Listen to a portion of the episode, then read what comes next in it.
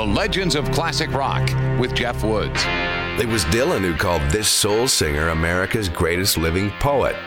Huge praise by Bob for a would be legend from Detroit that recorded for Motown with the band The Miracles. Smokey Robinson was also a hero to the Beatles, who paid tribute by doing justice to his song You've Really Got a Hold on Me.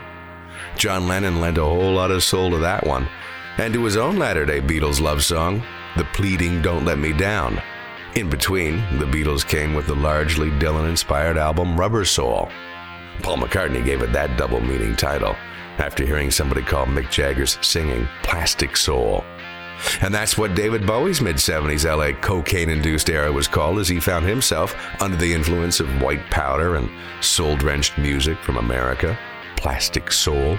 Then Anders Springsteen keyboardist Roy Bittan, sax legend David Sanborn, soul singer Luther Vandross, on a song Bowie had intended for Elvis to sing. And when that didn't happen, Bowie did it himself. The late 1975 single, Golden Years. The Legends of Classic Rock.